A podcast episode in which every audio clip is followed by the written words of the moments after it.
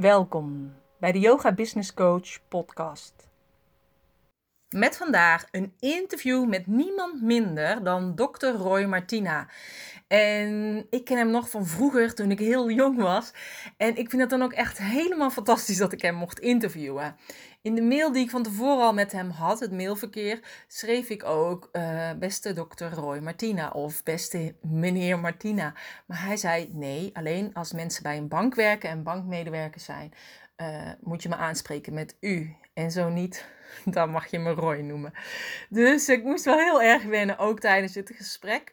Maar het gesprek uh, was echt fantastisch en super interessant. Um, hij is echt, voor de mensen die hem niet kennen, hij is al ruim 40 jaar holistisch arts. Hij is al 30 jaar een business coach, een grondlegger van de Omega Health Coaching en Quantum Business Coaching. En hij is een bestseller-auteur van vele zelfhulpboeken. En inmiddels heeft hij al meer dan 73 boeken geschreven. En hij heeft ook heel veel nieuwe holistische behandelwijzen ontwikkeld. Zijn interesses liggen met name bij zelfheling, preventie tegen kanker en het vertragen van het verouderingsproces. Maar hij is ook geïnteresseerd in gevechtsporten, meditatie, zelfhypnose en persoonlijke ontwikkeling. En momenteel is zijn passie kwantumtechnieken voor het creëren van exponentieel succes op alle levensgebieden. En er is een nieuwe vorm van geneeskunde die hij aan het ontwikkelen is, die hij wereldwijd wil gaan lanceren. Die echt vele malen effectiever en goedkoper is dan alle bestaande methodieken.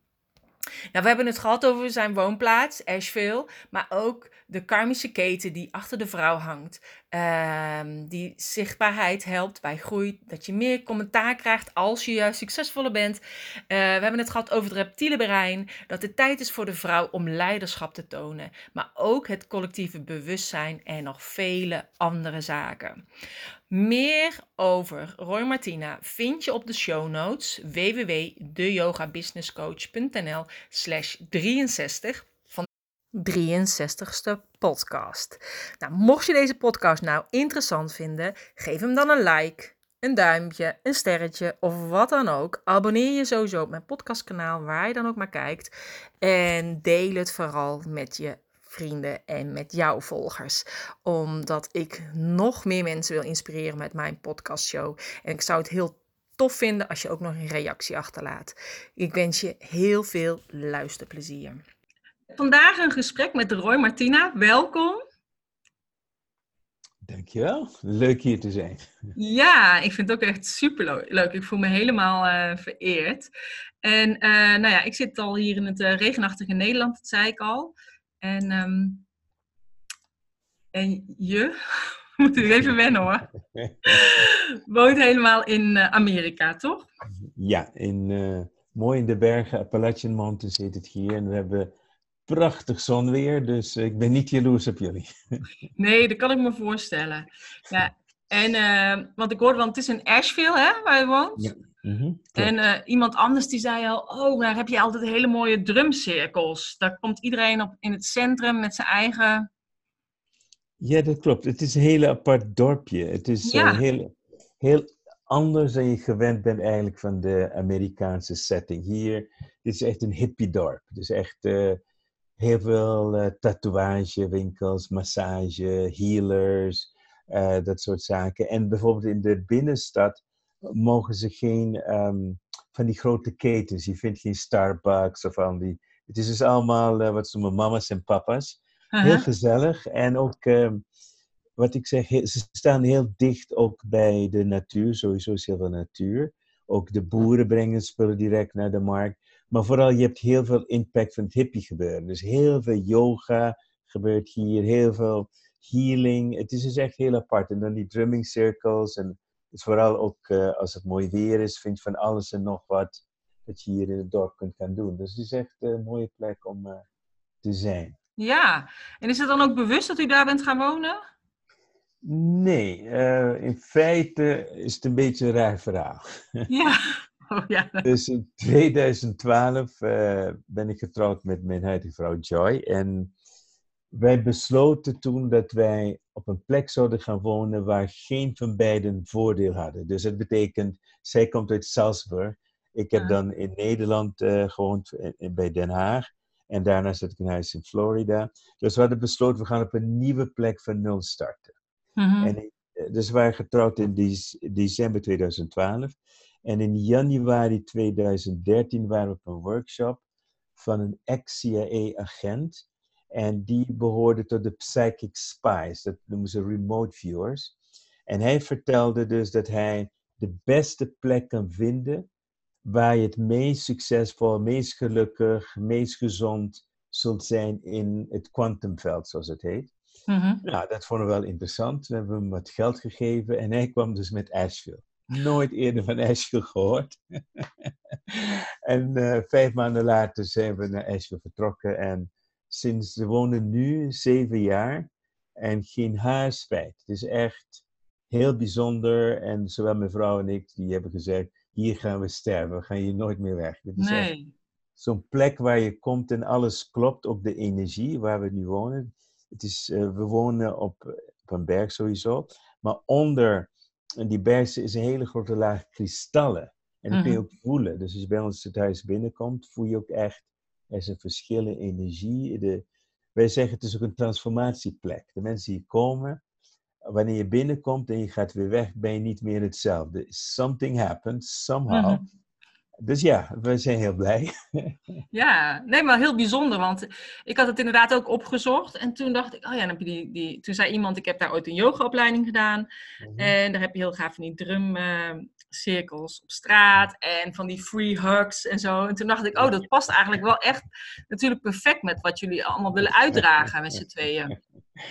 Ja, ja, in die zin voelen we ons ook helemaal thuis. Ja. Uh, we waren net uh, terug in Salzburg en dat is een heel andere vibe en energie. Op zich wel mooi en goed. Mm. Uh, Nederland heeft ook zijn eigen vibe en energie. En zo heeft elke plek zijn eigen vibe. En ja, hier is om een van de redenen voelen wij ons thuis. De, we hebben wel eens een aannemer gehad die iets kwam repareren en die noemt ons ook hippies. Die vinden ons echt, wij passen in het Ashfield verhaal. We vallen hier niet op, zal ik maar zeggen. Nou, hartstikke mooi. Ja, want u bent dus uh, laat, of, uh, u bent later dus uh, met haar getrouwd. Maar mhm. jullie doen wel allebei natuurlijk een beetje hetzelfde. Zij komt vanuit de yogadocent mhm. richting ook. En zij inspireert andere mhm. vrouwen. En ja, jullie doen dingen samen, maar ook toch apart. Ja, dat heeft vooral te maken dat zeg maar, het grote verschil tussen mijn haar is dat zij minder van reizen houdt dan ik. Ik word blij van in een vliegtuig zitten. Zij mm. wordt er moe van. Dus, dat is, dus zij probeert het zoveel mogelijk te beperken. Dus ik mag, uh, we hebben een, uh, zeg maar, een, ook zit in China, maar daar mag ik alleen naartoe. Dus als mm. het te ver is, dan hoeft ze ook niet.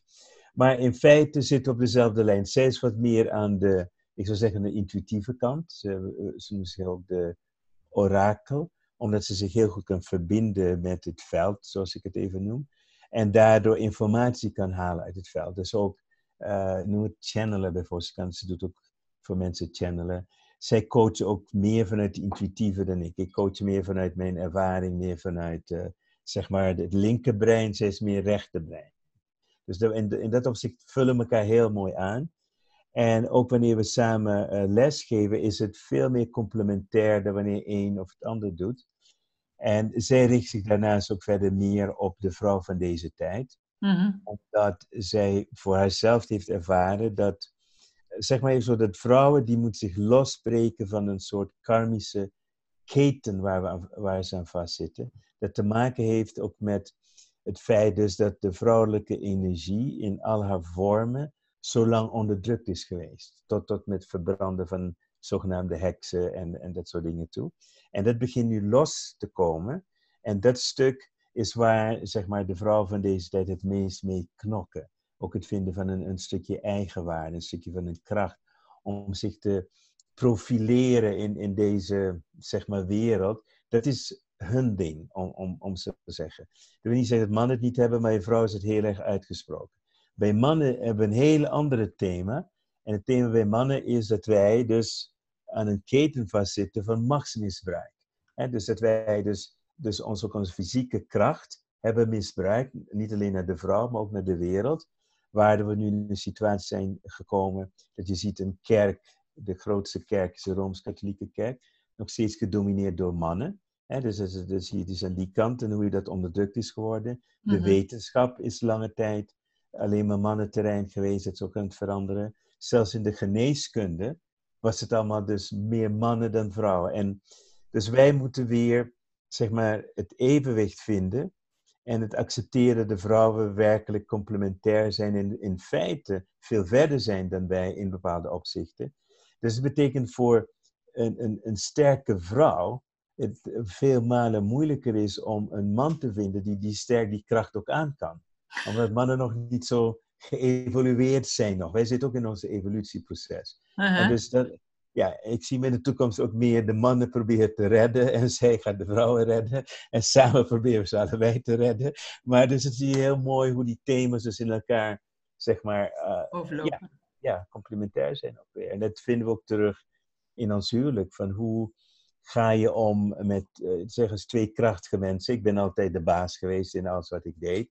En dan heb je in mhm. één keer een krachtige vrouw hoe vind je daarin weer het balans? Dat is ook weer een hele mooie uitdaging natuurlijk. Ja. Dus uh, ja, dat, dat doen we op zich aardig goed, zou ik zeggen. We hebben onze botsingen, maar we weten waarvoor we gaan. En, en doordat we goede tools hebben, komen we er altijd sterker uit. En ik denk dat dat ook de belangrijkste boodschap is. Dat conflicten horen bij het leven, in alle opzichten. Maar dat je dus uh, je tools moet hebben om daarmee om te gaan. Om steeds uit elke strijd of uit elke zeg maar, conflict sterker te komen. En mhm. niet dingen te gaan onderdrukken of te doen alsof ze niet zijn, maar gewoon ze aan te gaan op je eigen authentieke manier. Ja, ja en elkaar daarin juist te versterken natuurlijk. Dat is, uh, de bedoeling. Ja, nee, en kijk, bij, uh, u gaf ook al aan, zeg maar, bij de, zij doet voornamelijk vrouwen, en het gaat natuurlijk over het linkerbrein en het rechterbrein, daar heb ik ook nog uh, over gelezen. En dat is eigenlijk ook, waar je het over hebt, over die mind stretch bij mhm, mhm. mensen, maar vooral, vooral ook bij ondernemers. Hè? Daar heb je speciale trainingen voor nu, in verband met de Quantum Voyage. Mhm. Ja, dus wat voor mij heel veel heeft veranderd is het concept van quantum. Het, was net alsof er waren zoveel losse puzzelstukjes. Aan de ene kant natuurlijk de spiritualiteit, waarin heel veel verwarring is. Is het nog goed of slecht? En, en noem maar op. Uh, met wie moet je nog verbinden? Met engelen of met opgestegen meesters? Enzovoort. Het was een heel verwarrend geheel. Mhm.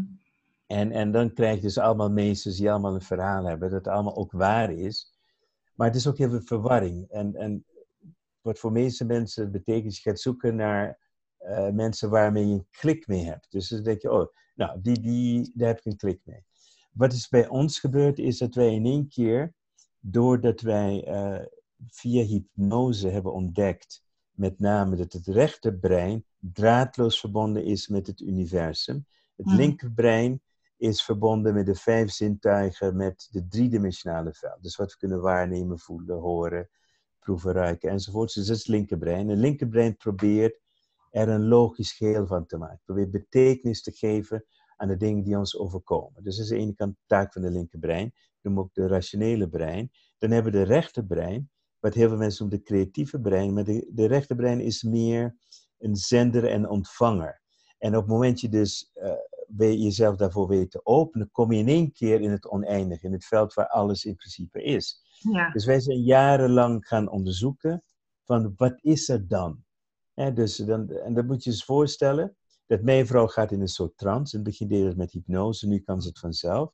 Mhm. En dan ging ik vragen stellen. Dan ging ik, dan, ik krijg iemand aan de lijn. Ik, ik moet even zo zien dat mijn vrouw die is dan verbonden met alles. En dan moet ik met iemand willen praten. Dan heb ik alles en iedereen uitgenodigd. Jezus Christus, Julius Caesar, weet je wel, uh, Churchill win, enzovoort. Ja.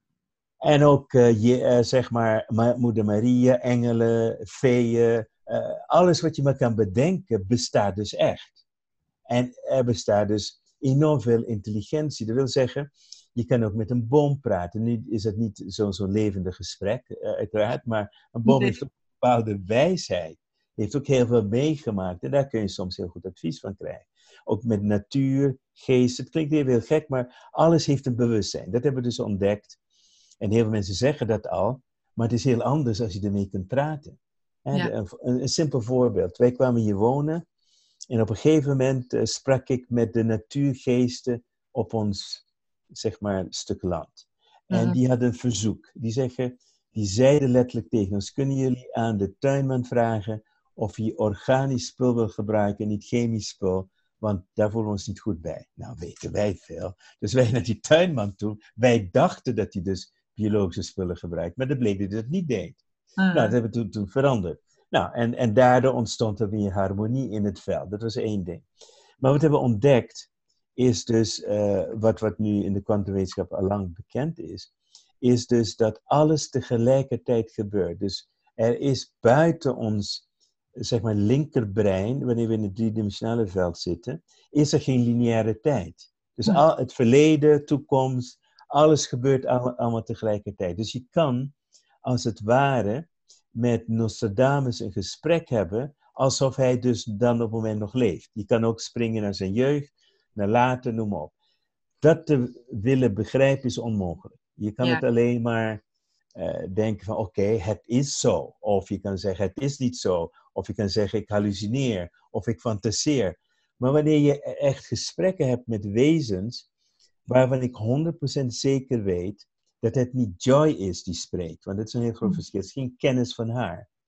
Dan is de vraag, is het praktisch? Er zijn ook dingen die je praktisch kan gebruiken. Ik heb bijvoorbeeld iemand geholpen in Zwitserland die uh, in een recyclingproces zat. Maar de, hij kan van zeg maar, afval diesel maken, maar de diesel bleef niet stabiel. Mm Dus de beste professoren van Duitsland is hier meegewerkt, ze kunnen geen oplossing vinden. En een simpel te vragen voor iemand in het veld die, daar, die de oplossing weet, heb ik binnen vijf minuten voor hem de oplossing. En dat gaat hij toepassen en het klopt dus ook. Dus het kan hmm. heel praktisch. Bijvoorbeeld, ik had een lek in mijn huis in, in Den Haag. Nou, dus je komt, hoe heet die mensen, loodgieter komt, kan niks vinden. Nou, dan vraag ik via Joy en die vertelt daar en daar zit de lek. Mhm. Dus je kan in allerlei dimensies kun je die kennis toepassen. Maar wat was nu het allerbelangrijkste dat we geleerd? Is wat is nu wat is de echte reden dat we hier op aarde zijn? Of althans, wat wij hebben doorgekregen. En wat is nou de zielverschil tussen ziel en spirit? Wat, hmm. wat, is dat? En, en ook, uh, waarom zitten we zo in elkaar? En dan ontdek je dus dat bij iedereen als eerste een bepaalde zielenopdracht heeft. De zielenopdracht die je hebt, is om uh, van alle mogelijkheden die er zijn, van alle doelen die jij wilt, uiteindelijk een betere, de beste versie te worden van jezelf. En dat betekent dat je qua vibraties meer naar de kant van liefde moet gaan dan naar de kant van de zware emoties, boosheid, angst, noem maar op. En daar zit een evolutieproces in, die ook terug kan vinden in de zeven chakras. En dus dat zie je daar ook dat na de vierde chakra, het hart, dat je dan steeds meer het spirituele toe gaat. Dat is de ontwikkeling van onze ziel. Dus we beginnen eerst bij de aardse, de wortel. En we moeten dus ons veilig leren voelen en dan steeds verder ontwikkelen tot wij de expressie worden, zeg maar, van universele liefde. Dat is de opdracht die iedereen heeft. Hm. En als enige is, je, hebt, je mag er zo lang over doen als je wilt. Dus je, als het dit leven niet lukt, kom je nog een keer terug en terug en terug, totdat je het hebt. En dan mag je verder naar de dan mag je de kleuterklas uit. Dus wij zitten op aarde letterlijk in de kleuterklas. Dan mag je naar de volgende niveau gaan, zeg maar. Nou, dat, dat hebben we dus begrepen. En het tweede is zo dat het ego, hoe dat omschrijven, het ego in feite is niets anders dan een mechanisme om ons hier op aarde te kunnen overleven. Dus het mhm. ego is gecreëerd, het is een onderdeel van het lichaam. En dat hoort bij het oude deel van het brein, die we noemen de reptielenbrein is om te weten wat gevaarlijk is en wat veilig is. Wat is onveilig, wat is veilig. Zodat we kunnen overleven. Maar daarnaast kun je het ego programmeren. Dus je kan de, ego gaan uitleggen, hey, heel veel geld is veilig. Weet je wel, het is veilig om succesvol te zijn. Het is veilig om beroemd of bekend te zijn. Of het is veilig om jezelf heel klein te houden, dat niemand je opmerkt. Dus wij programmeren het ego in wat veilig en onveilig is. En dat stukje kunnen we dus omdraaien. En dus we kunnen opnieuw dat stukje van het brein gaan programmeren. hey, dit is, het is helemaal niet onveilig, dit. Of het is niet, helemaal niet veilig of dat. Het gaat niet om dit of dat. Dat is een tweede deel van het proces waar we van hier op aarde zijn. En dat noemen we transcendentie. Dat is het ontstijgen van de programmering die we hebben gekregen vanuit onze opvoeding en omgeving en cultuur en religie. Dat wij uiteindelijk ontdekken dat dat niet maakt tot wie wij zijn. Dus de identificatie wij hebben met onszelf is voor een groot gedeelte programmering. Ook over uh, zelfbeeld, eigenwaarde, zijn allemaal programmeringen. Dus wij moeten stuk voor stuk uit die gevangenis die gecreëerd is, niet door onszelf, maar vaak door onze omgeving, en de betekenis die we geven aan bepaalde traumatische ervaringen, die moeten we weer gaan doorbreken. Mhm. En, en, maar het is heel onveilig om uit die programmering te stappen, want dan stap je in het onbekende. Ja, dus, wat hele, dus wij zijn in de afgelopen zeven jaar hebben meer geleerd over het leven en zeg maar spiritualiteit dan alle jaren daarvoor. Mhm. En dan komt het kwantum daarin, waarbij dus in kwantum het volgende belangrijk is, dat alles wat jij kan bedenken, alles wat jij kan wensen, reeds bestaat in een andere tijdslijn. Nou, dat is, dat is even schrikken, want je betekent dat je eigenlijk niets nieuws kunt verzinnen dat niet bestaat. Je kan niet, je kan niet een briljant idee hebben dat, dat niet ergens anders bestaat. Dus we heel vaak denken dat wij, denken wij, dat wij het verzinnen, maar wat wij doen, wij ontvangen het. Wij verbinden ons met een andere tijdslijn waar het, wij het van onszelf ontvangen van iemand anders.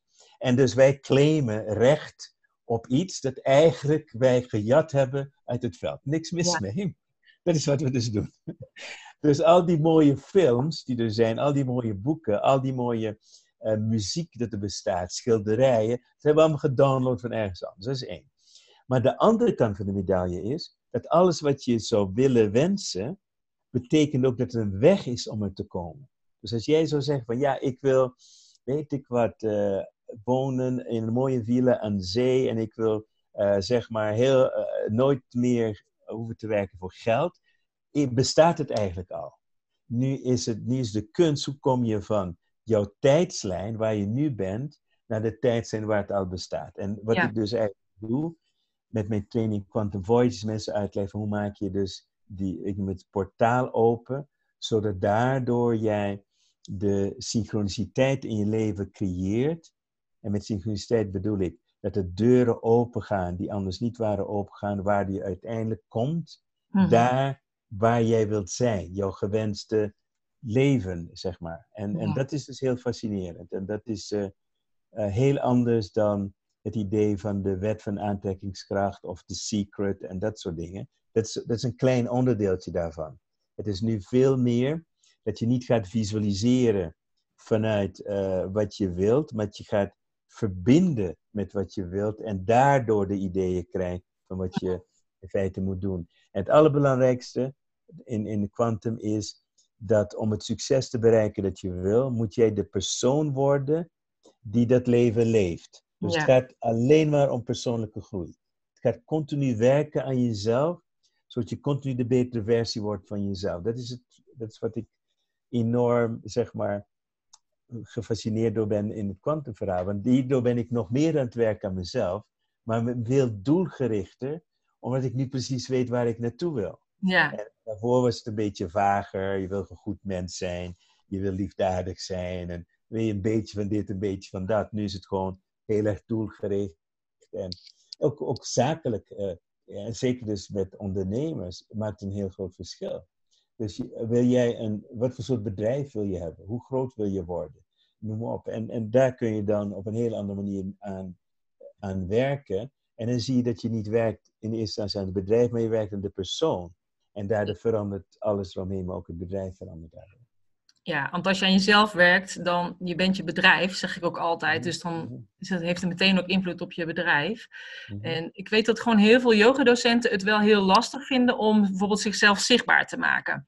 Hè? Dus bedoel, ik zeg ook, je moet altijd aan jezelf werken. Als je bepaalde blokkades hebt bij jezelf, probeer die op te lossen. Want anders neem je dat ook weer mee in je bedrijf.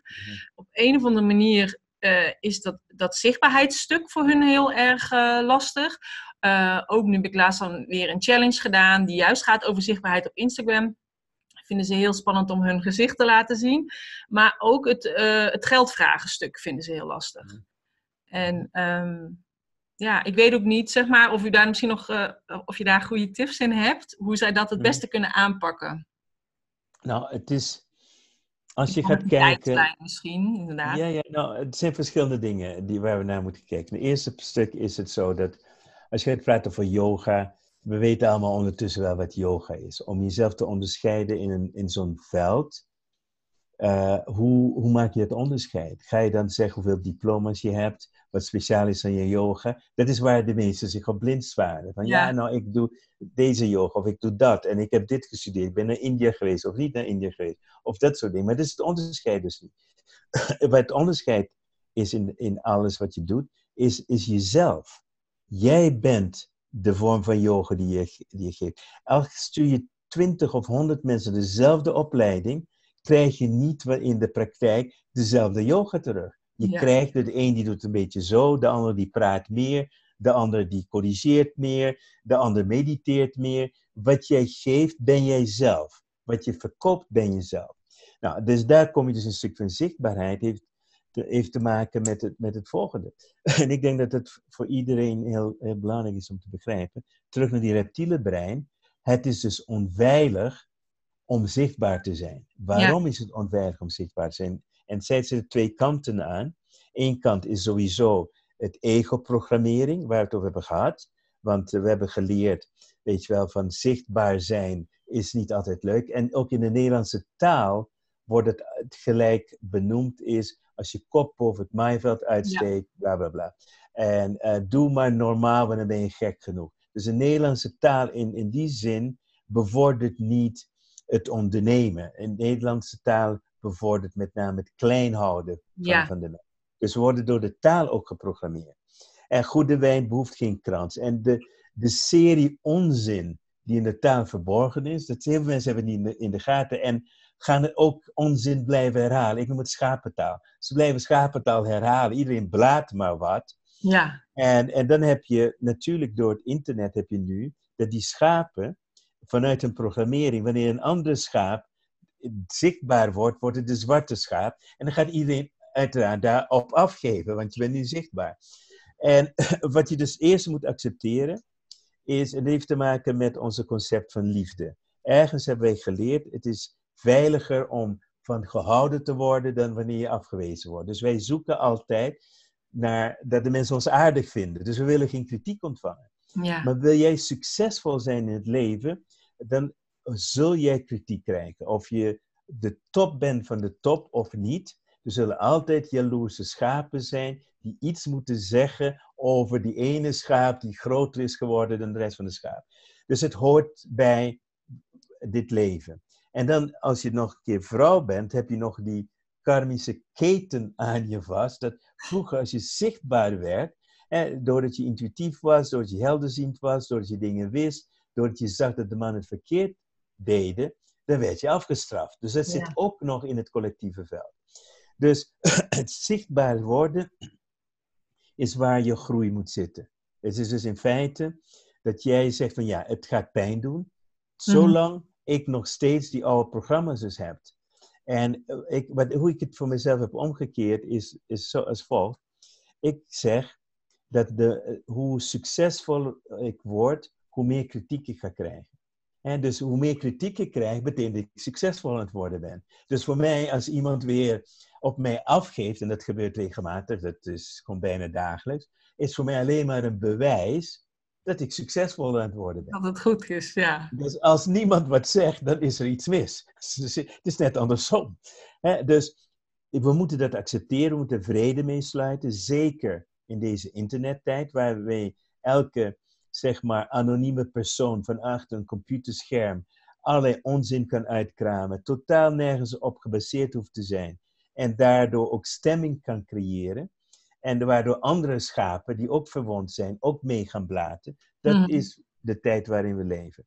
En wat ik mensen dus leer is hoe ga je om met die emoties die dan gebeuren. Nou ja, uit yoga weten we in ieder geval dat de ademhaling heel erg belangrijk is. Ja van een, van, een, van een stukje verbinding met aarde en zeg maar de kosmos, weer die stuk in jezelf gaat vinden en steeds uit het ego stapt. Want wanneer we ons onveilig voelen, is die reptiele brein volledig geactiveerd. Er komt angst. En de reptiele brein heeft maar twee eigenlijk drie standen. Dat is angst, hè? Hm. of het is agressie, of verlamming. Hè? Dus verlamming is gewoon niks doen. Angst is terugkruipen, agressie is de aanval. Yoga is bedoeld onder andere om dat te ontstijgen. Dus het is geen mooiere manier. Ik, ik zeg altijd, de belangrijkste yoga gebeurt niet in de zaal. De belangrijkste yoga is het leven zelf. Ja, dus, van de pad.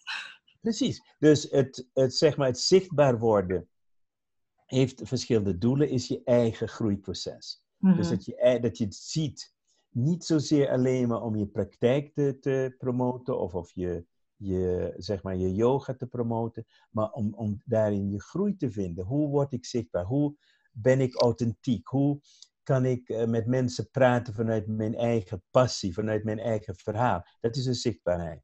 In, in mijn trainingen ook, uh, pak ook een stukje, en dat noemen we storytelling erbij. Dus het kunnen presenteren is heel erg belangrijk. Hoe presenteer je jezelf? En ik ook ben met dan al die fasen heen gegaan. Het is niet zo dat ik dan bijzonder ben. Ik ben door elke stap, elke fase ben ik doorheen gegaan. En het volgende is ook belangrijk bij zichtbaarheid, is namelijk uh, dat ben jij een dienaar van het hogere of ben je een dienaar van het ego? En als je dus terugkruipt, je durft het niet, dan ben je gewoon in je ego blijven steken. En dan ben je in feite vanuit je zielenopdracht om de beste mhm. versie van jezelf te worden, ben je blijven steken in het reptiele brein, die ook de dinosaurusbrein genoemd mag worden. Dan heb je weer, net zoals dinosaurussen, dan kom je weer terug dat je gefaald hebt en dat je mhm. opnieuw terug een nieuw leven in moet gaan en helemaal opnieuw moet gaan beginnen. Nou, op het moment dat ik dat dus ontdek, dat ik nee, ik wil in dit leven toch het maximale eruit gaan halen. Dus het is een test. Het is een test van jouw groei, van jouw, uh, zeg maar, evolutieproces. Ga ik het hogere dienen? Ga ik die mensen dienen waar ik een zielenafspraak mee heb? Waarvoor ik hier op aarde ben? Omdat iedereen heeft zielenafspraken met mensen die op jou aan het wachten zijn, omdat jij jouw unieke talenten, jouw unieke gaven, jouw uniek verhaal komt vertellen, waardoor zij geïnspireerd worden. Ja. Of ga je opnieuw terug in je, weet je, in je holletje kruipen en dan wacht je de volgende kans op, af. Dus dat is één kant. Dus zichtbaarheid is heel belangrijk als een groeiproces. En dan hebben we natuurlijk het stukje geld. Ja. En dat is natuurlijk een hele mooie verhaal. Gisteren toevallig daar uh, in mijn mastermind uh, het over geld gehad. En het mooie met geld is, ik heb nog mijn aantekeningen hier liggen. En het mooie met geld is het volgende. Is dus dat geld een andere manier is voor een representatie van twee dingen. Aan de ene kant onze kracht van materialiseren. Mhm. Van uh, hoe goed ben ik in uh, het, zeg maar, het, uh, de energie die ik zelf ook ben te vertalen naar materie. Dat is één kant van het verhaal. En daar kom je jezelf continu tegen. Want dan hebben we dus een, een constructie in onze mind van wat ben ik waard? Als ik aan iemand vraag wat ben je waard, dan krijg je allerlei rare antwoorden.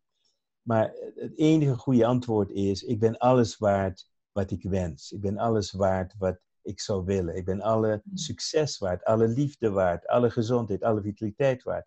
Er is niets in het quantum-universum of multiversum dat zegt dat jij iets niet waard bent. Indien je dat gelooft, dan is je eigen constructie. En geld is daar een goede test voor. Geld, soms zeggen mensen, is energie. Als geld energie is, is het een expressie van mijn energie. dus hoe vertaal ik mijn energie, mijn kunnen naar een stukje materie? Dat is de ene. Dus, en eigenwaarde, uh, hoeveel wil je vragen voor iets? Dat ligt aan jou. Ja. Uh, ik kan, bij wijze van spreken, ik kan 10.000 euro vragen voor een traject van drie maanden of wat dan ook. Dus niemand die, die daar nee tegen zou zeggen. Of ik het krijg, hangt af of ik geloof dat ik het waard ben. Als je geeft wat ik bedoel. Dus als je het gelooft, is het zo. Als je het niet gelooft, is het niet zo. Dus we moeten in feite, zeg tegen andere mensen, begin eerst op te schrijven, wat voor leven wil jij leiden? Hoe wil je, hoeveel luxe wil je hebben? Wat wil je ervaren? Op het moment dat jij dat voor jezelf beschrijft, dan bestaat het al in het kwantumveld. En ik hoef nog niet te weten hoe ik er kom, maar ik hoef alleen maar te weten hoe moet ik aan mezelf werken dat ik er kom. En dus ik moet eerst werken aan mijn eigenwaarde. Mijn eigenwaarde is gewoon constructie. Ik ben alles waard. Dat is één. Ik ben ook het leven waard dat ik ambieer. Als je dat stukje oplost, dan maakt het niet meer uit wat je vraagt, want je vibreert op een ander niveau. Waardoor je kunt vragen wat je wilt en de mensen komen naar je toe die daarmee resoneren.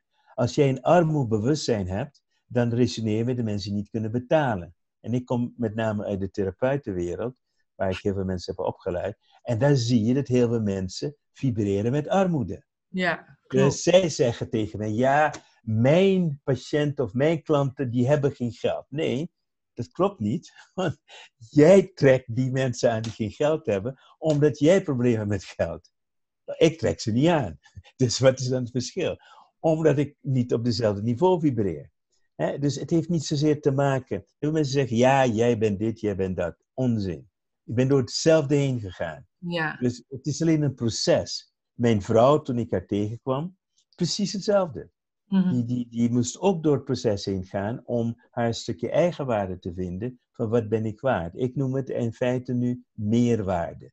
En als ik dus aan iemand uh, van yoga zou uitleggen, zou ik zeggen, oké, wat is jouw meerwaarde dat jij brengt in het leven van iemand? Door te zijn wie jij bent. Ja. Kun je dat in geld uitdrukken? En ik zeg, nee, dat kun je niet. Nee. Weet jij hoeveel ellende jij voorkomt door te geven wat je geeft.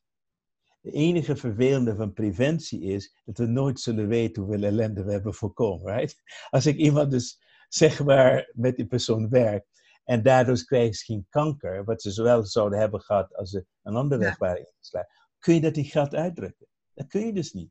Dus wat wij brengen uh, bij mensen is dat wij hen helpen in het ontwaken van de vlam die in hen leeft. En daar is geen prijskaartje aan verbonden. Nee. Dat kun je niet in geld uitdrukken. Dus wat je wel kan uitdrukken in geld is hoeveel heb jij nodig om een goed leven te hebben. En het, een ander, ander belangrijk aspect is voor uh, mensen die yoga doen of iets anders, is dat geld verdienen met wat je doet is één ding. Hè? Dus op een gegeven moment, ja, ik verdien geld met yogales te geven. De volgende vraag is, hoe kun je effectiever geld verdienen? En dus bijvoorbeeld, hoe, dat, dat leren we dus in Quantum, stel ik maar één vraag aan, aan ondernemers. Ik zeg, de vraag die je elke ochtend moet stellen, wanneer je s ochtends opstaat, is het volgende. Hoe kan ik effectiever zijn in, in het materialiseren? Hoe kan ik met minder meer materialiseren? Mhm. En in de tegenwoordige tijd leven we in een tijd met online dingen. Dit is ongelooflijk veel dingen die we kunnen doen in, met online. Dus we zijn niet eens meer afhankelijk van een duur gebouw of een plek. We kunnen gewoon dingen online doen. Ik geef ook les in China. Daar is yoga op apps zo populair. Ik heb een paar mensen ontmoet die miljoenen verdienen met yoga op apps. Niks. Ja. Ik, zie, ik, ik ga daar naar een gym toe in een hotel. Zie ik mensen daar met de telefoon yoga doen met een app. Ja, Dus het wordt steeds populair. Dat is de toekomst. Ja dat is het zeker. Daar ben ik ook van overtuigd. Maar, Absoluut. ja. Ik denk dat het allerbelangrijkste onderscheid is jouw persoonlijkheid, wie jij bent. Ben jij, straal je het licht uit die jij bent of hou jij je licht tegen? En dan wat je wilt verdienen, als jij dat aan het universum vertelt en je gelooft dat het mogelijk is, dan vind je een manier om dat, om te doen. En, en geld is, is niet, zoals heel veel mensen geloven, is slecht of een noodzaak. Nee, geld is in overvloed aanwezig. De vraag is, hoe komt het op mijn bankrekening? Dat is alles. En dat heb ik geleerd van Maharishi Yogi. Die zei het volgende, geld is niet het probleem. Het enige wat het geld moet weten waar het naartoe moet gaan. Ja. Dus dat goed communiceren. Ja, en eh, ik woon zelf in Lelystad, hè? dus hier heb je ook het Sida-dorp. Dus dat is ook van. There eh, you go. Ja, en nou ja, ik herken heel veel dingen hoor die je zegt, want dat zeg ik zelf ook, dat het goed is om je licht te laten schijnen. Daarom heb ik ook die challenge gedaan, de Namaste Challenge, van het licht in mij ziet het licht in jou. Dat ze ook zichzelf in het licht mogen zetten. Ja. En ik heb onlangs eh, ook het Yoga Business Event gegeven. Dat was in, toevallig in een klooster in Noord-Brabant. En toen zei ik dus ook al van, het is goed om te dienen. Mhm. Dus, uh, en dat klonk heel erg gelovig, maar ik dacht, nou, mhm. dat past wel bij het klooster waar ik op dat moment was. maar uh, dat, ja, het draait niet om jou, zeg maar. Hè? Je geeft de boodschap door en de boodschap die je hebt geleerd, inderdaad van verschillende opleidingen en van verschillende leraren. En uh, je mag het doorgeven op je eigen manier. En als je inderdaad zorgt dat je bij jezelf blijft en uniek bent in wat je doet, ja, zullen de juiste mensen ook met je resoneren. Daar ben ik echt van overtuigd. Het is helemaal precies volgens de kwantumwetten. Is gewoon dat alles werkt met vibraties, eh, frequenties, energie en dimensies. Dus het is een kwestie van helderheid creëren. Dus het eerste is helderheid, wat wil ik? Ja. En, en uh, het universum, zoals je zegt, dienstbaar zijn. Ja, ik vind het niet zo religieus, het is meer van het kwantum. Want op het moment dat... heel religieus, vind ik. Ja, ja, precies. Nee, nee, maar goed, maar eh, als je dus uh, goed in het kwantum zegt het volgende. Het universum dient mij en ik hm. dien het universum. Het is, het is, het is eigenlijk een uitwisseling. En het is dus zo natuurlijk, ik, ik stel wel voorwaarden aan mijn dienst. Ik heb gewoon gezegd, ja, ik wil in een mooi huis wonen, ik wil een leuke auto rijden, ik wil business class reizen. Verder ben ik bereid om te dienen, zolang ik tijd heb voor mezelf en gezin. Dus ik heb al mijn voorwaarden afgesproken. Dus je wil eerst helderheid hebben, hoe ga ik je dienen? het universum zoekt naar kanalen om het licht te brengen in zeg maar, de schaduw, de duisternis waarin we leven. Want we leven nog steeds in de reptiele tijd. Kijk maar om je heen. De kerk is een reptiele kerk, we hebben de politieke reptielen allemaal bij elkaar, de farmaceutische industrie, de olieindustrie. En we zien nu langzaam maar zeker zien we nieuw bewustzijn ontstaan. Maar we zijn er nog lang niet. We leven nog in een dominante reptiele tijd. Dus we hebben veel meer mensen nodig in deze tijd die het licht gaan uitstralen. Dus die het hogere gaan dienen, zeg maar, zodat zij gediend worden. Het is, het is een wisselwerking. Dus de mensen die ik ga helpen, die, die dien ik. Maar die mensen dienen mij door iets teruggeven, energie of geld of iets anders, maakt niet uit. Maar het is altijd een, een soort yin en een yang geven, nemen, daar zit balans in. Maar het niveau waarin je geeft en neemt, stel jezelf af. Dus je kan af, je kan zeggen, ik geef en neem op een niveau beneden, uh, zeg maar, overleven. Dus ik zit mhm. altijd in de problemen. Ik kan net overleven. Ik kan een klein beetje luxe hebben. Ik kan veel luxe hebben. Of ik kan mega in overvloed uh, zitten. Maar elk niveau heeft andere eisen. Hoe meer overvloed ik creëer, ook hoe groter mijn verantwoordelijkheid is om meer te dienen.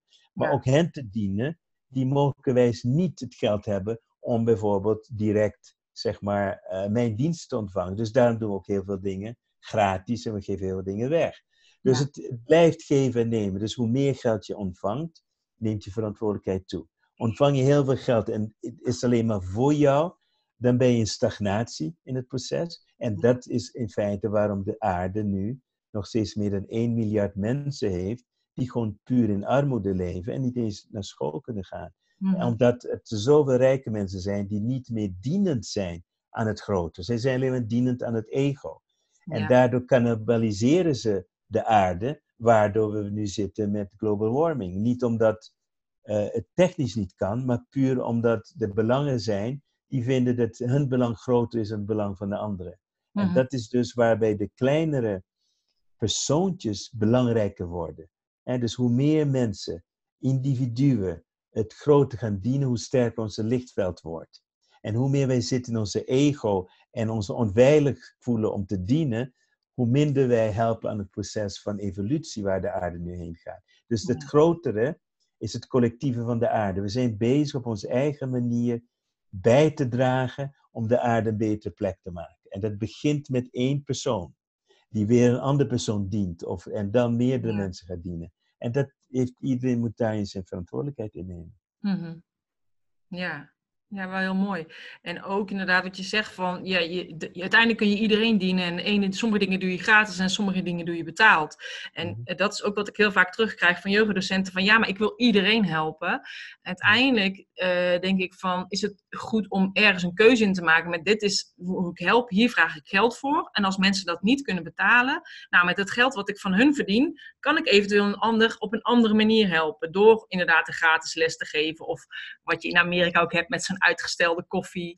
Uh, of, en wat ik ook doe met uh, gratis blogs, e-books, video's. Ja, precies. Er is voor ieder wat wils. En... Um, Zeker, kijk, je kan, zeker als, als yogalerares kun je daarin je, je eigen stijl en manier vinden. Maar in, in de markt eh, geldt het, eh, de grote uitdaging, iedereen wil dienen, dien je niemand. Ja. dus dat, dat, dat, leidt nergens toe. Je moet je niche bepalen. Ja, precies. Je moet ook, ook zeggen van wie is mijn ideale klant.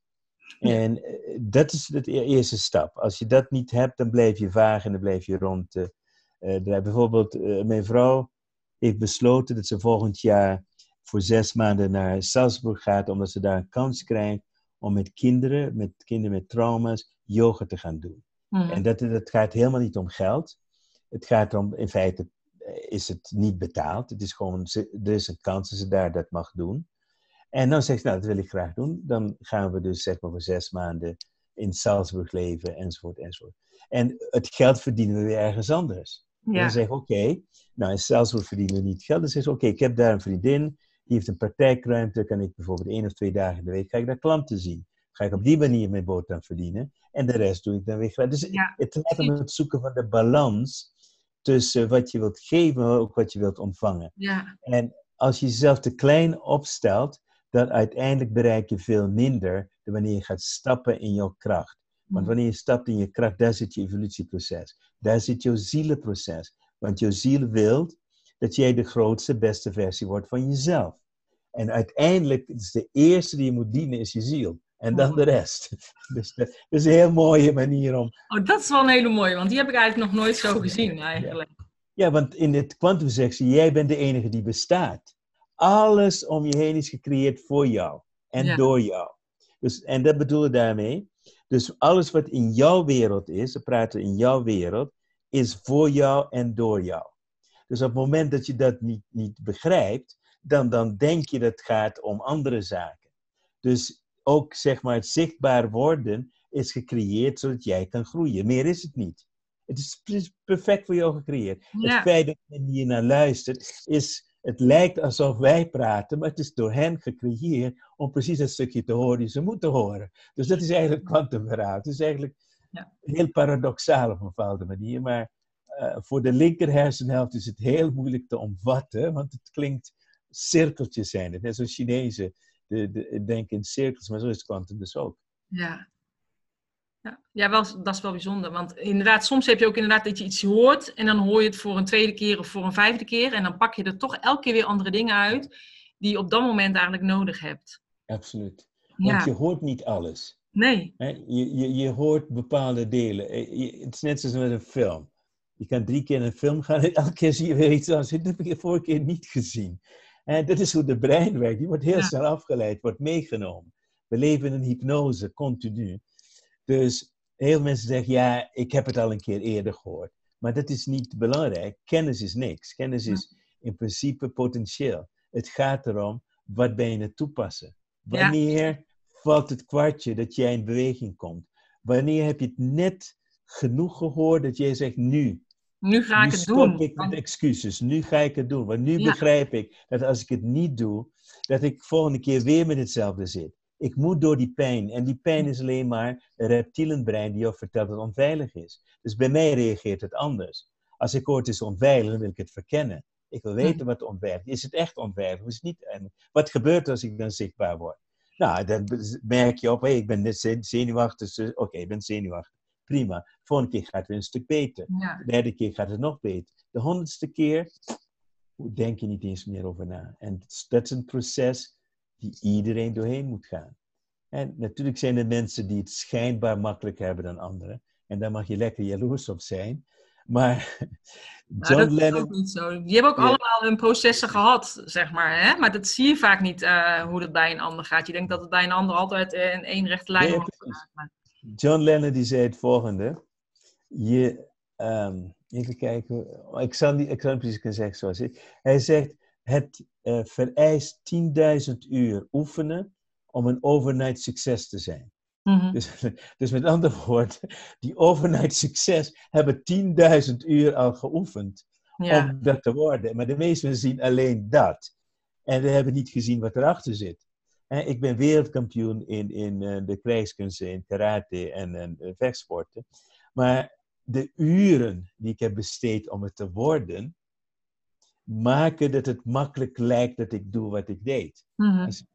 Maar het was helemaal niet makkelijk. Het, het vroeg inderdaad die, die discipline en die passie om dat te worden. En dat is met alles zo. Ja. Uh, of het nu is uh, zichtbaar zijn, of het nu is succesvol zijn.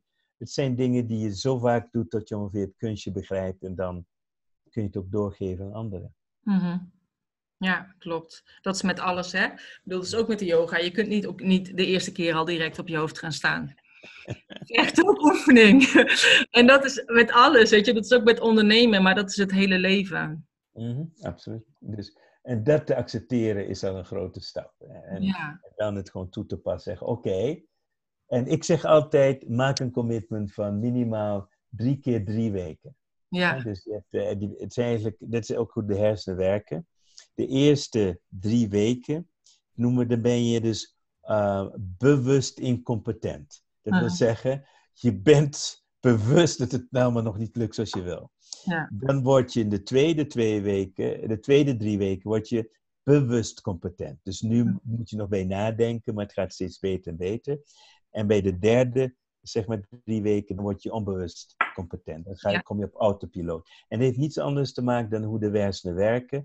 Omdat wij dus, om op autopiloot over te gaan, moeten wij verbindingen maken tussen de zenuwuiteinden, noemen we de synapsen. En dus er is gewoon tijd voor nodig. Het afhangt natuurlijk hoe intensief je doet, hoeveel tijd je erin stopt. Maar ongeveer drie keer drie weken, zeg ik, ga je van bewust incompetent, dus ik kan het niet, het gaat moeilijk, naar onbewust competent. Nou, Ja. Dat is dus een mooie tijdspanne. Daarom is het ook mooi zo'n challenge, omdat je daarin gaat van, zeg maar, bewust incompetent, word je steeds competenter. Dat Mhm. je onbewust competent hebt en dan denk je niet meer over na, dan doe je het gewoon en dan is het gewoon, dan lijkt het makkelijk, zeg maar.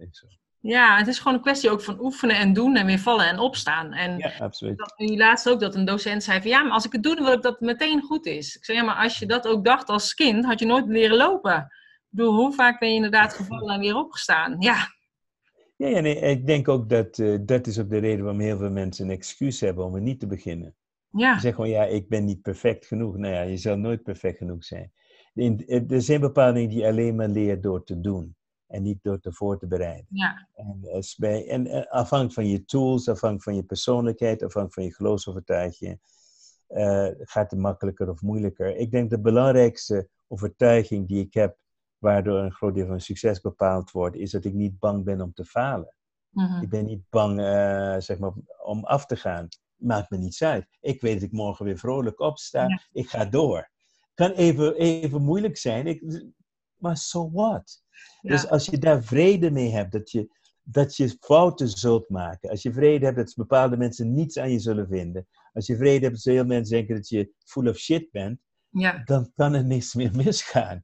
Want dan ga je het gewoon doen. Weet je, accepteer dat het erbij hoort. ja, En dat, dat is eh, waar ik ook nu ben. Ik faal nog steeds met bepaalde dingen. Maar ik zal nooit stoppen met nieuwe dingen te onderzoeken. Want het is veel te leuk. ja, Ik vind dat veel te leuk om nieuwe dingen te ontdekken. Dus we gaan lekker vrolijk door. En ik denk dat het meer een attitude je moet hebben. En wanneer je zo'n zo'n gezonde atti- attitude hebt van ja, het maakt niet uit. Weet je wel, ik weet dat het, altijd goed komt. Ik weet uiteindelijk dat mijn intenties goed zijn. En ik doe vanuit die goede intentie. Dan komt de rest ook goed. Dat is, Ja. is helemaal prima. nou, nou, hartstikke mooi. Ja. Nou, Ik ben er- sprakeloos. Ja, ik ben er ook echt helemaal sprakeloos van, inderdaad. Wat ik eigenlijk ook altijd vraag is van, stel als je zelf een yogamat zou zijn, hoe zou Mhm. je er dan uitzien? Als ik een yogamat zou zijn, hoe zou ik er dan uitzien? Oké, eh, hangt af van mijn leeftijd natuurlijk, maar Nou, 125, toch? Dat is het doel. Hoe ik eruit zou willen zien is dat ik heel veel gebruikt word. Dat ik, eh, dat ik echt ingesleten ben. Dat ik gewoon echt eh, het gevoel heb van dat ik heel veel mensen heb mogen dienen. En ik er dus ook naar zo uitzie. Als ik nog spik, spink, span uitzie, betekent dat niet zoveel mensen gediend heb. Dus ik wil echt gebruikt worden in, in, in die zin van een yogamat. En, en zeg ja, dat is het. het tweede is, ik zou ehm, niet een van die goedkope plastic yogamatten wil zijn. Ik wil een beetje meer body hebben, dat ik ook langer mee kan gaan. En dat ook wat meer, beetje flexibiliteit. En ik wil, uh, hoe moet dat, flexibel zijn. Ik wil dat mensen die mij gebruiken ook echt prettig voelen op, op, op die mat. Dus gebruik en, en comfort is voor mij heel belangrijk om dat als mat te mogen ervaren, wat het ook mogen betekenen. Nou, grappig. Een mooie, een mooie mat dus ook. Ja, ja, ik, ja, ik heb alleen maar mooie matten elke keer in de uitzending, dus dat is wel leuk. uh, is er nog iets dat u denkt van, nou, dat wil ik eigenlijk nog heel graag uh, vertellen aan de yogadocenten die luisteren? Nou, ik denk dat een van de dingen die eh, voor mij uh, zeg een soort toverstokje in het leven zijn geworden, is de kracht van intentie. Hm. De kracht van intentie brengt energie samen, creëert coherentie in het veld. En heel vaak beginnen we een yogales met um, in het Engels, what do you want to dedicate this yoga practice to, right? Ja. heel veel mensen die doen dat in de yoga, maar in feite moeten doen als we opstaan s ochtends. Hoe wil ik deze dag ervaren? Hoe wil ik vandaag zijn? En ook op het moment dat de dag over is, dat je even de dag evalueert. Je kijkt van, hoe is mijn dag geweest? Waar de momenten bij waar ik niet in mijn kracht stond? Dan zou ik teruggaan naar die momenten met de vraag, hoe had ik dit willen ervaren op een andere manier? Wanneer we dat doen, zijn we in onze hersenen eh, een, een nieuw beeld aan het creëren van wie wij echt willen zijn. Mhm. Dus dat ik mag falen, maar ik wil leren van mijn falen. En door steeds terug te stappen in momenten waar ik gestrest was of uh, emotioneel, dat ik die weer herbeleef, maar vanuit de kracht. En de kracht is voor mij liefde. Wanneer ik dat weer herbeleef, vorm ik dus een nieuw pad ook voor mezelf. En dan sluit ik de dag af met een intentie voor de nacht en hoe ik de volgende dag wil opstaan.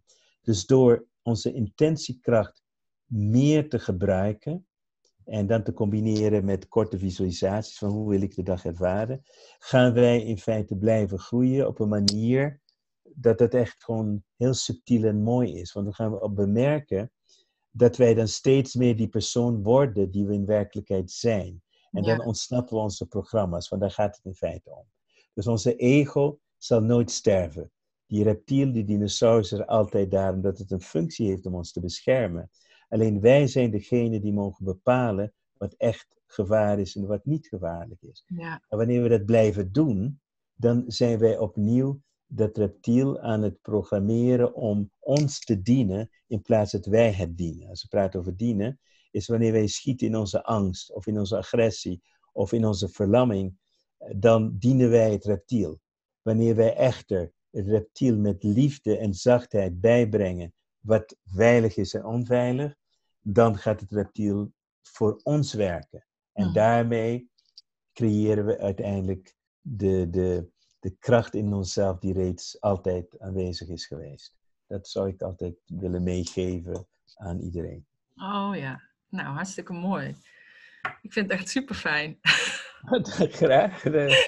Fijn dat ik uh, nu uh, met yoga mensen mag praten. Mijn vrouw die, die doet ook zo met yoga, dus ik vind het ja. heel interessant om uh, met speciaal ja, mensen zoals zij, gewoon die op een andere manier ook in het leven staan, maar ook daardoor vaak kwetsbaar zijn. Ja, precies. Boodschap aan te geven. Ja, en vaak toch wel meer met de rechterbrein meer ontwikkeld zijn, met het gevoel en minder met links. En daarom is het ook heel lastig om zakelijk te zijn. Precies. Dus binnen de yoga. En uh, ja, om daar een goede combinatie in te vinden, inderdaad. En dus heel veel verwarring. Je moet ook zo zien dat yoga komt uit India. Hmm. En vroeger in India was een van de beste wegen om naar verlichting, was namelijk onthechten van alles. Hmm. En dus ook van geld. En dat, die, die, zeg maar, die energievibratie zit nog in het yoga voor een heel stuk. En, maar dat was toen, was dat zo. Dat was een weg om, om, om spiritueel te worden. Maar er is maar één weg om spiritueel te worden. Nu zijn de wegen anders. En zeker in de drukke bestaan die wij hebben, waar er zoveel geruis is, is het een stuk belangrijker om, om daar die zichtbaarheid te, te, te verkrijgen en ook daardoor goed leven te kunnen opbouwen. Dus de tijden zijn veranderd. Dus dat stukje moeten we ook ontstijgen in de yoga. Is het niet meer alleen maar bedoeld is van onthechten van het aardse. Nu is het meer de, de balans te vinden tussen hebzucht aan de ene kant, dus de attachment, de greed, en van dat er alles mag zijn zoals het is. En dat ik in harmonie mag genieten van het materiële. En het niet hoef af te stoten en toch nog steeds mijn ziel kan dienen. Dat is de nieuwe balans waar we in leven. En zeker in de Waterman-tijdperk. Dus Aquarius-tijdperk gaat meer dat wij gaan dienen met gratie, genot en gemak. En niet meer hoeven te lijden. Weet je wel, echt. Maar we gaan lijden met een korte ei, maar niet meer lijden met, ja. met een lange ei. Oh ja, nee, dat klopt. Want dat, ik, daar heb ik ook ooit een challenge over gedaan. Dat was in het begin dit jaar. Van yoga-leider met een lange ei naar yoga-leider met een korte ei. Omdat, Precies. Ja, omdat ze ook eigenlijk die leiderschapsrol op zich moeten gaan nemen binnen hun bedrijf. 100%. Dat is wel zit op dezelfde lijn.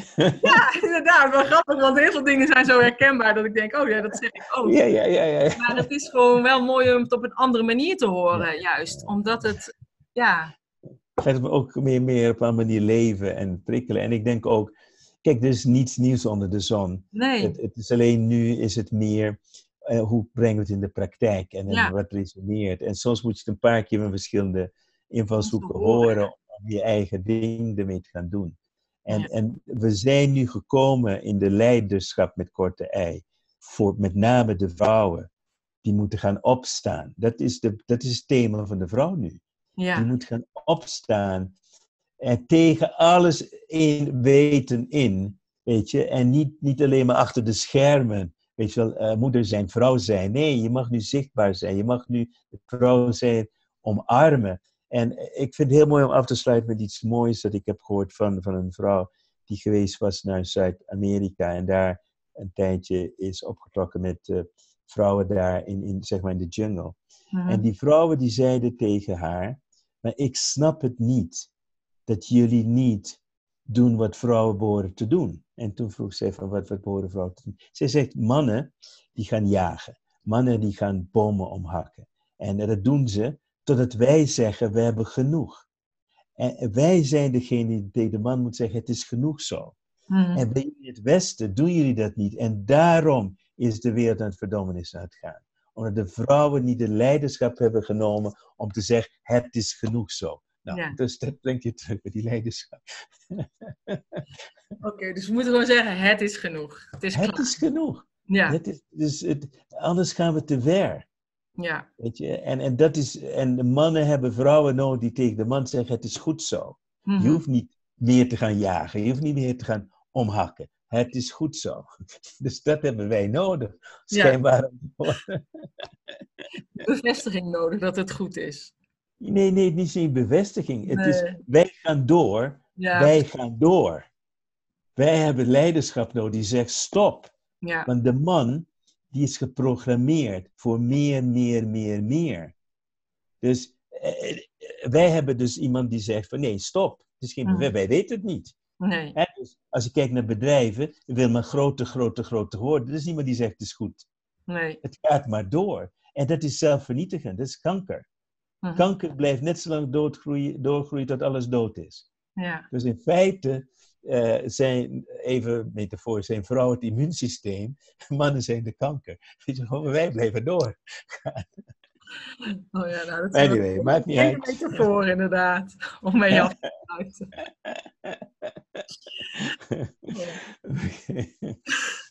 Nee, maar is goed. In ieder geval, ik zal uh, inderdaad dan de leider nemen. Het is genoeg. Het is genoeg zo. Zie, nu heb je het. in ieder geval hartstikke bedankt voor uh, het gesprek en je tijd. Graag gedaan. Ja, oké. Okay. wie weet, till next time. Okay. Ja, oké. Okay. Dankjewel. Nou, ik heb echt niets te veel gezegd, hè. Ik vond het echt een fantastisch gesprek met de heer Roy Martina en ik heb echt genoten. En mocht zijn dat jij nou ook genoten hebt, deel dan vooral deze podcast en op jouw social media kanalen. Deel het via de stories, tag mij erin, zodat ik het ook weer kan delen. En geef het vooral een like of laat even een reactie achter op het podcastkanaal wat jij nu aan het beluisteren bent. Dankjewel voor het luisteren en graag tot een volgende keer. Namaste.